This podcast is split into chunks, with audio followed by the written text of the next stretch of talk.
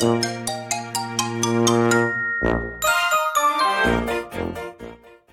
いどうも、タクです。ウォルト・ディズニー・ワールド旅行記最終日です。今日はですね、やり残したことを片っ端からやるためにですね、4パークを回りました。何回か前の旅行記でも話しましたが、同じ日に違うパークに入るにはですね、パークホップというチケットが必要になります。まず最初に向かったのは、アニマルキングダムのパンドラ・オブ・アバターでした。こちらのですね、ナビーリバージャーニーというフライト・オブ・パッセージともう一つあるですね、アトラクションに朝一で乗りに行きました。こちらのアトラクションは、It's a Small World みたいな、ボートに乗った、えー、ボートに乗って世界を回るアトラクションで、アバターの世界をすごい楽しめるアトラクションになっております。そして、その中で、ナビのですね、あの、現地の青い人のことですね、のオーディオアニマトロニクスがいるんですけども、もうそれはもうリアルに動くですね、アトラクションを楽しめます。そしてですね、次にお土産屋さんに行きます。こちら、アニマルキングダムで一番大きいショップ、アイランドマーカンタイルというですね、ショップに行きまして、その時あの、ちょうどモアナが公開してた時だったので、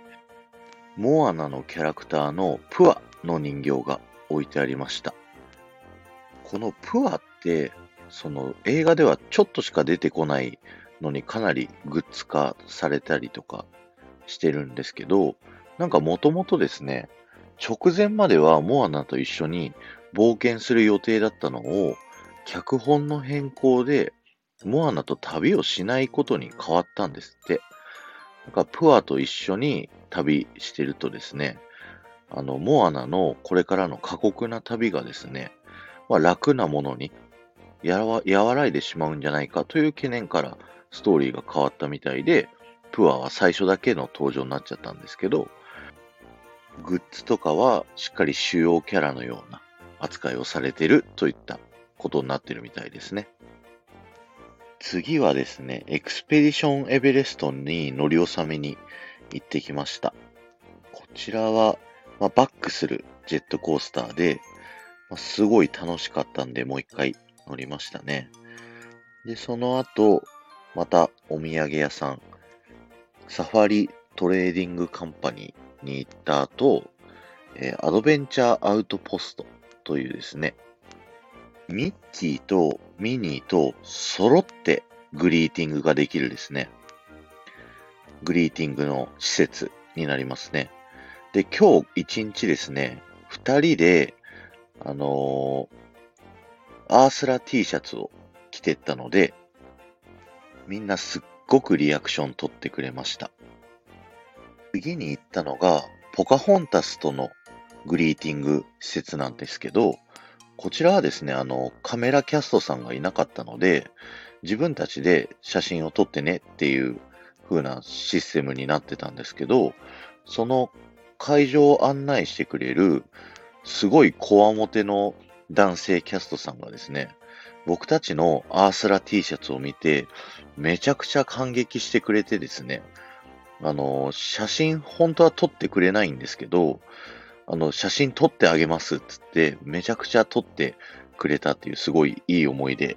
なりました。で、ポカホンタス自身もですね、すごくサービス精神旺盛で、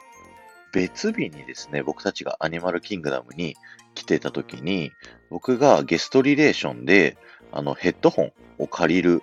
時、並んでる間ですね、嫁が一人でグリーティングをしてたミーコのサインを見て、わ、ミーコがいたの？どこにいたの？みたいなお話をしてくださったりだとか、写真を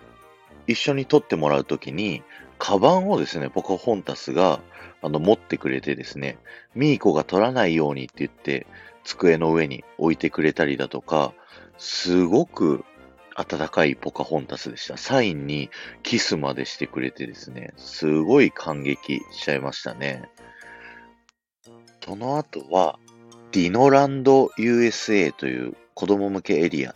のですね、トリケラトップスピンという、まあ、ダンボのトリケラトプスバージョンのアトラクションに乗りました。そしてその後、ドナルドとのグリーティングをしたんですけど、今はですね、ドナルド・ディノ・バッシュというですね、ドナルドと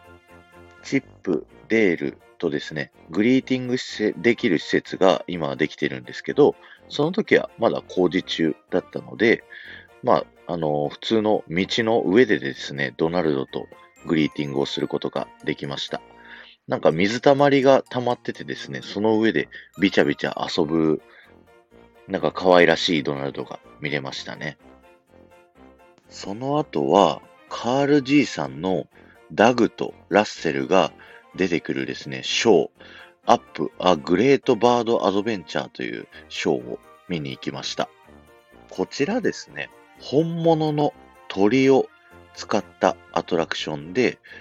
お客さんに、あの、丸を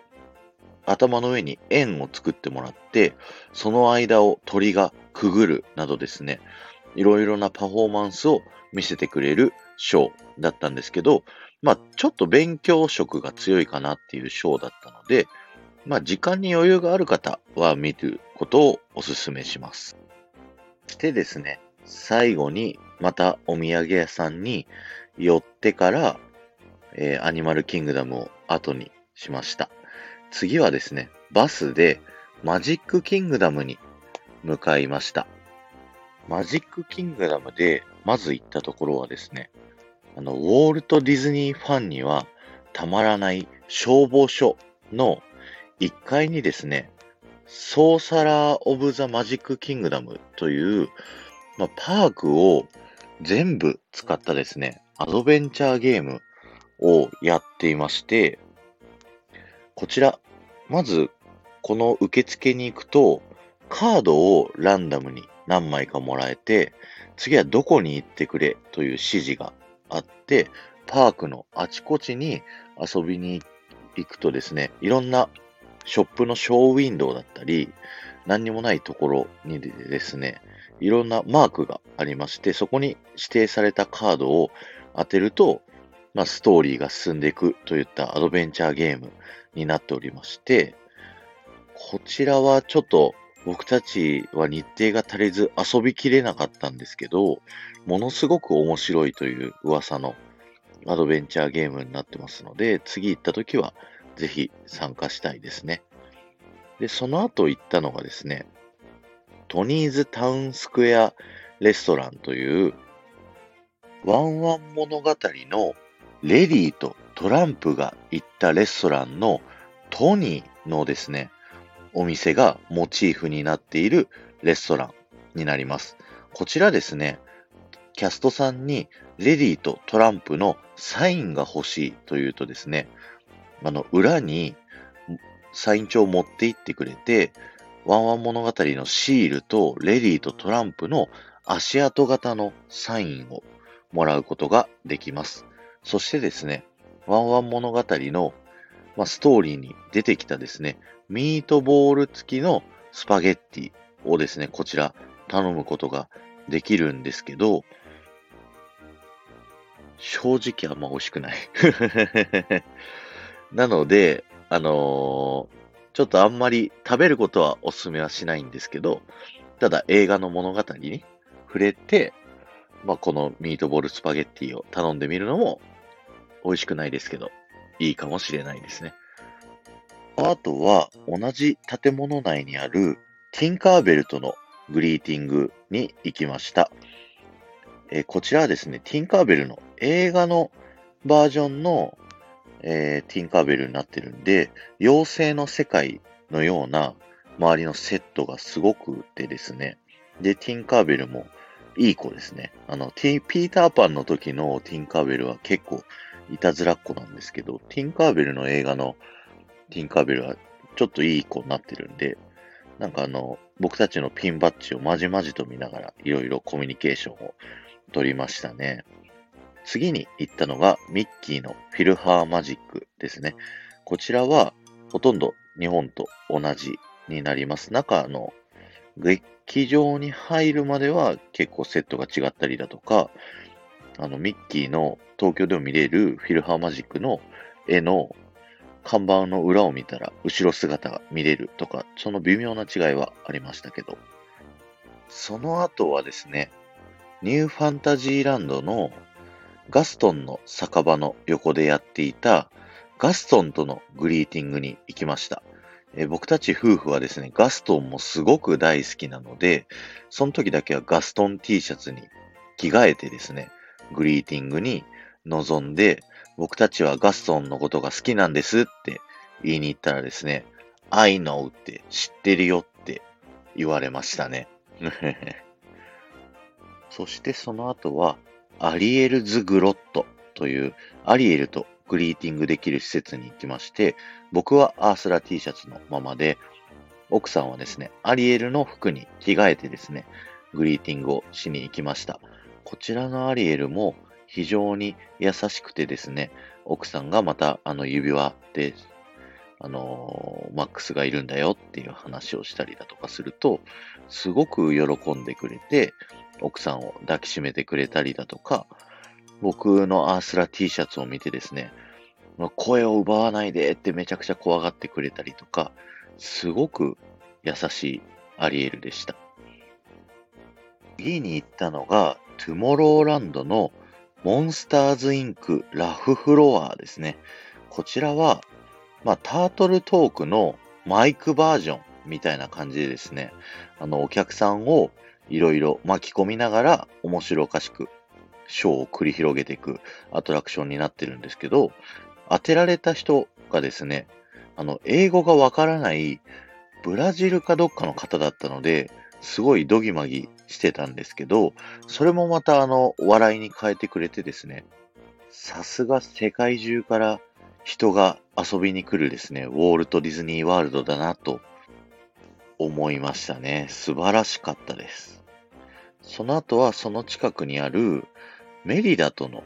グリーティング施設に行きました。で、メリダはですね、あの弓を打つポーズをして一緒に写真を撮ったんですけど、僕たちの東京ディズニーシーのピンバッジを見てですね、私東京ディズニーシーで行ったことあるのって、ピクサープレイタイムのショーの時、私出てたわっていう風に言われてですね、これもまた世界が繋がってるなっていう風に思いましたね。ということで、マジックキングダムの、あとお土産屋さんももちろんチェックした後に、これで納めになりまして、えー、次のパークに移動していきます。こちらですね、マジックキングダムの入り口の目の前にあるモノレールを使ってですね、次のパーク、エプコットに移動していきました。このウォールト・ディズニー・ワールドですね、本当に様々な移動手段がありまして、今言ったモノレールだったり、あとはホテルとホテルをつなぐ船があったりですね、で、バスがあったりとか、僕たちが行った時にはちょうど建設中だったゴンドラ？ディズニースカイライナーというですね、昔東京ディズニーランドにもあったやつがですね、できたんですよね。これによってですね、僕たちがこの時泊まっていたアート・オブ・アニメーションというホテルからですね、エプコットとディズニー・ハリウッド・スタジオはですね、ゴンドラで行くことができるようになっているんですね。そんなこんなでモノレールですね、一回乗り換えを挟んだ上でですね、エプコットに到着しました。こちらのエプコットはですね、行ったところが、まあ、3人の騎士のアトラクションに、まずは乗り納めに行きました。あとは、マウスギアというですね、一番大きいショップに寄ったり、クラブクールという、あのー、コーラが飲めるところでですね、あのー、会社の人たちへのお土産を買ったりとかですね、のんびりと過ごさせていただきました。あとはプルートとのグリーティングですね。このウォルト・ディズニー・ワールド旅行記で最後のグリーティングだったんですけど、プルートはですね、サインするときに、あの、目の前に上げるんですよね。あの、口の上に乗せてサインを書いてくれるのが、すごい面白いですよね。あとは、すごいハグしてくれたりだとか、ベロで、こう、ベロベロしてくれて、すごく楽しかったです。あとはですね、あの、奥さんが前を通るたびにですね、すごい美味しそうだと言って食べたいって言ってたですね。まあ、あの、カウンタータイプのフード、アウトオーダーキッチンズ、トエルズトレイルズかな？っていうですね、アメリカ料理のところがあったんですけど、僕は写真見る限り、多分あんまり美味しくないだろうと思ってたんですけど、どうしても奥さんが食べたいというので、頼んでですね、案の定だったという思い出も残ってます。さあ、そしてですね、最後に行ったのがハリウッドスタジオになるんですけども、こちらもですね、パーク内のお土産さんを回ったりですね、あの、いろいろと散策、散歩をさせていただきながら、立ち寄ったのが、ウォルト・ディズニー・プレゼンツ、from ミッキーマウス・トゥ・ザ・マジック・キングダム・エンド・ビヨンドというですね、こちら、ウォルト・ディズニーの、まあ、いろんな資料館みたいな感じになっておりまして、その時まだできていなかった、スター・ウォーズ・ギャラクシー・エッジの模型だったり、えー、ミッキーミニーのランナウェイ・レールウェイというアトラクションの資料だったりだとか、と僕が感動したのは、昔ディズニー映画セル画で撮ってた時にですね、カメラを縦にあの構えて、その下にですね、4枚のセル画を置けるスペースを重ねて撮ることによって映像に奥行きを見せていたカメラが飾ってあってですね、それはすごく感動しましたね。あとは、そのウォルト・ディズニーを、まあ、称える映像をですね、見れる施設があったりだとか、すごく個人的には楽しめました。で、前に言ったですね、キーズ・トゥ・ザ・マジック・キングダムの時に言ったロイ・ディズニーさんの話もあってですね、こちらはやっぱりウォルト・ディズニーを前面に押し出したですね、施設となっておりました。さあ、そして僕たちがウォルト・ディズニー・ワールド最後に見納めするのがファンタズミックですね。で、今回はスイーツパッケージというものを申し込みまして、これはですね、事前にネットで申し込むと、あの、ファンタズミックの、この間のダイニングパッケージと同じ真ん中の優先エリアにですね、入れるんですけど、その時にデザートボックス、いろんなカップケーキだったり、いちごだったり、チーズだったりが入ったボックスと、あと飲み物ですね。お酒か普通のソフトドリンクか選んでですね、それを持った上で鑑賞エリアに入って、えー、ショーが始まる前までに食べてねというプランを利用しました。そしてですね、今回僕たちは、せっかくだったら最前列ど真ん中で見てみようと思って、最前列ど真ん中に行きました。結構実はそこ空いててですね、穴場になっているんですけど、えっと、隣の人たちもですね、日本人でした。なんで、日本人のディズニーマニアが考えることはみんな同じですね。で、ショー始まる前までに、あの、キャストさんがですね、あの、光る耳だったり、いろんな棒だったりを売ってる、東京も同じですよね。んですけど、なんかすごいテンションが高いキャストさんでですね、歌を歌いながら、その光る剣みたいな棒をブンブン振り回しながらですね、踊りながら、あの、販売をしておりました。そうしましたら、あの、上司のですね、キャストさんに、ちょっと怒られたみたいでですね、途中でちょっと凹んで、あの、売ってましたね。で、僕たち最前列でファンタズミックを見たんですけど、それはそれはもうすごい迫力ではあったんですけど、あの、水がすごくかかってくるんですね、最前列だと。なので、かなり寒かったです。あの最前列で見ようと思う方は、防寒対策をですね、しっかりとっていくことをお勧めします。ということで、ファンタズミックを見終わったらですね、閉園時間が過ぎているのでですね、そのまま、あの我々はパークを後にしてですね、ウォルト・ディズニー・ワールド旅行を終了しました。いやー、本当にこの9泊11日、楽しかったですけど、まだまだ、あの、行けてないアトラクションとか、あの、見切れてない施設とかもいっぱいあったので、一体何日必要なんだという話ですよね。もう広すぎて、もう絶対また来たいなと。で、また来る頃にはですね、どんどんどんどん新しい施設がオープンしちゃって、また回りきれないんだろうなっていうような、そんなものすごく楽しいパーク、皆さんもぜひこの旅行記をですね、参考にして行ってみてくださいね。参考にできるかな？あと、まあ、このコロナが落ち着いた後にですね、行けるようになった時に、まあ、あの、事前にやっといた方がいい注意点を喋ろうかなと思うんですけど、マイディズニーエクスペリエンス、ウォルトディズニーワールドのアプリをダウンロードしとくのは必須ですね。で、ホテルを予約した後はですね、このアカウントと紐付けることができて、で、レストランの予約、半年前からレストランの予約とですね、1ヶ月前からアトラクションの予約は、もう絶対しておいた方がいいです。で、1ヶ月前、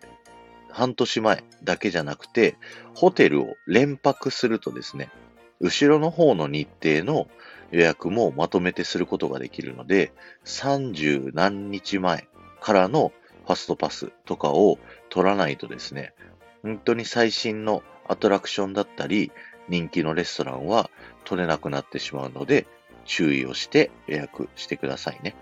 あと僕たちがやらなかったんですけど、ダイニングプランというですね、なんか事前にお金を払っておくと、ポイントがもらえて、そのポイントを使って食事ができるというプランがあるんですけど、こちらは、あの、僕たち使わなかったのをすごい後悔するくらいですね、お得なプランになっているので、ぜひ使った方がいいと思います。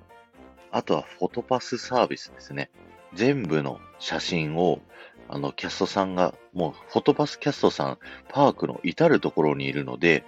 気軽に話しかけてデータを後で全部もらえるっていう風にしておいた方が、すごくお得なので、これはやった方がいいですね。あと、フリーリフィルマグですね。ホテルにあるドリンクバーで、毎日朝、ドリンクを入れてからパークに持ってってましたね。フロリダの、まあ、日中ものすごく暑いので、飲み物必須になるんですけど、最初僕たちは、あの、水飲み場があるから、もう水飲めばいいやっていうふうにちょっと思ってたんですけど、フロリダのお水はですね、ちょっと僕たちには合わなかったので、このフリーリフィルマグは早々に買っちゃっといた方がお得になります。で、あと、ポップコーンバスケットですね。あの、こちらのポップコーンバスケット、あの、首から下げれないんですよね。首から下げれないので、日本のポップコーンバスケット持ってった方がいいと思います。1個ポップコーンバスケット買うと、あの、ポップコーンバスケットおかわり確か3ドルぐらいでできたかなと思うんで、非常に安くですね、永遠とポップコーン食べれます。しかも、すごいバターが効いてて美味しいタイプのポップコーンでしたね。いろんな味ないんですよ、日本ほど。バター味だけなんですけど、めちゃくちゃ美味しかったんで、おすすめです。あとはなんだろうな。あ、そう、アート・オブ・アニメーションホテルに泊まるときにですね、あの、1階、2階、3階って建物あるんですけど、ホテル予約するときにマイディズニーエクスペリエンスからのリクエストでですね、あの、1階をあの、リクエストしますというのを絶対に送っといた方がいいです。ホテルはですね、基本的にパークと移動して帰り寝るところになるので、なるべく2階3階よりは1階のですね、アクセスしやすいところにですね、リクエストを送っておくことをお勧めします。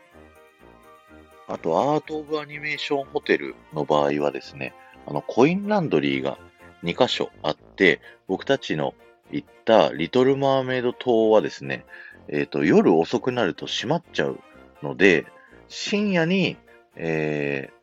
ー、やりたいときはですね、メインのフロントがある塔まで歩いて5分ぐらいかかるんですけど、そこまで行ってクリーニング、コインランドリーを利用する必要がありました。コインランドリーはクレジットカードがあればですね、洗剤もいらずに利用することができるので、ものすごく活用させていただきました。あの、奥さんが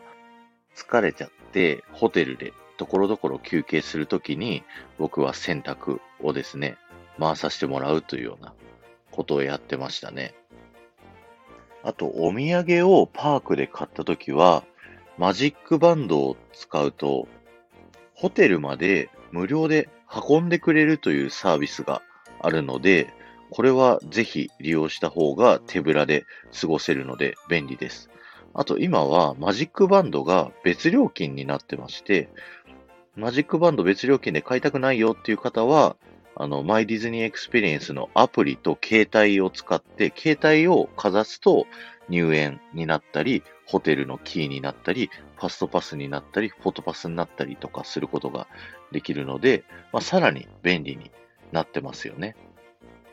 あと入園するとき、あの荷物検査がかなり東京よりあの厳しくですね、ちゃんとカバンの中身、ポケットの中身全部見られたりするので、なるべく荷物は少なく行くことをお勧めします。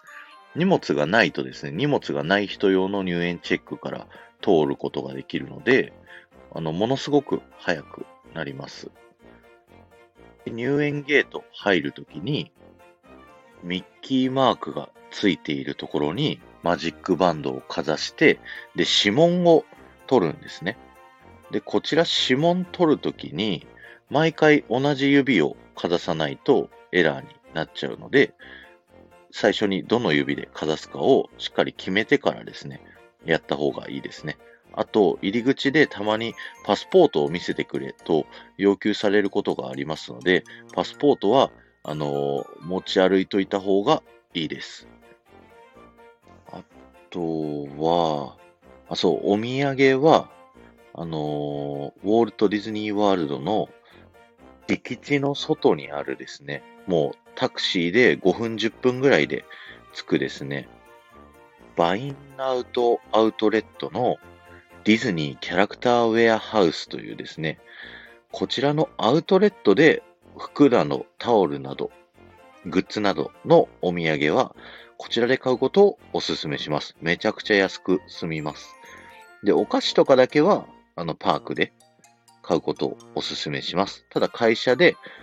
あの、皆さんに配る必要があるときはですね、なかなかディズニーのお菓子だと、たくさん買わなきゃいけなくなってしまうので、ギラデリのチョコレートをお勧めいたします。あと、ピントレーディングがめちゃくちゃ楽しいので、日本からピンバッジを持っていくことをお勧めします。で、ピンバッジ持ってった後は、フロリダにですね、あの、首から下げる紐が売ってますので、それを買って、ピンバッジ全部刺して、で、首から下げて、パークをいろいろ巡ってるとですね、キャストさんだったり、ゲストの方だったりが、あのー、ピントレしたい人はですね、結構こっちの方を見てくれてるので、あの気軽に話しかけて交換してみるっていうのもすごく楽しいと思います。こんなもんかなあ、そうだ。あとですね、僕たちは日本食が恋しくならか心配だったので、あの、味噌汁、インスタント味噌汁と、あの、電気ケトルをですね、あの、持っていきました。ホテルで帰り夜ですね、に味噌汁ちょっと飲んだりするとほっとするかなと思いまして、で、お水はですね、あの、ホテルのフードコートから、あの、もらって、お湯沸かして、味噌汁飲んでました。で、電気ケトルはですね、あの、キャストさんに最後プレゼントしてですね、帰ってきました。まあ、エプコットの日本館に行けば、バリバリ日本人いるし、日本食めちゃくちゃ食べれるんですけどね。はい。ということで、このタクラジの始め当初からやっていたウォルト・ディズニー・ワールド旅行記はですね、これにて終了となります。ありがとうございました。この放送が面白いと思った方は、ぜひフォローお願いいたします。また、いいねやコメント、レターなどもお待ちしております。これで全部揃ったのですですね、頭からもう一回、ぜひ聞いてもらえると嬉しいなと思いますので、よろしくお願いします。また感想とかもぜひ教えてくれると嬉しいので、お願いいたします。ではまた。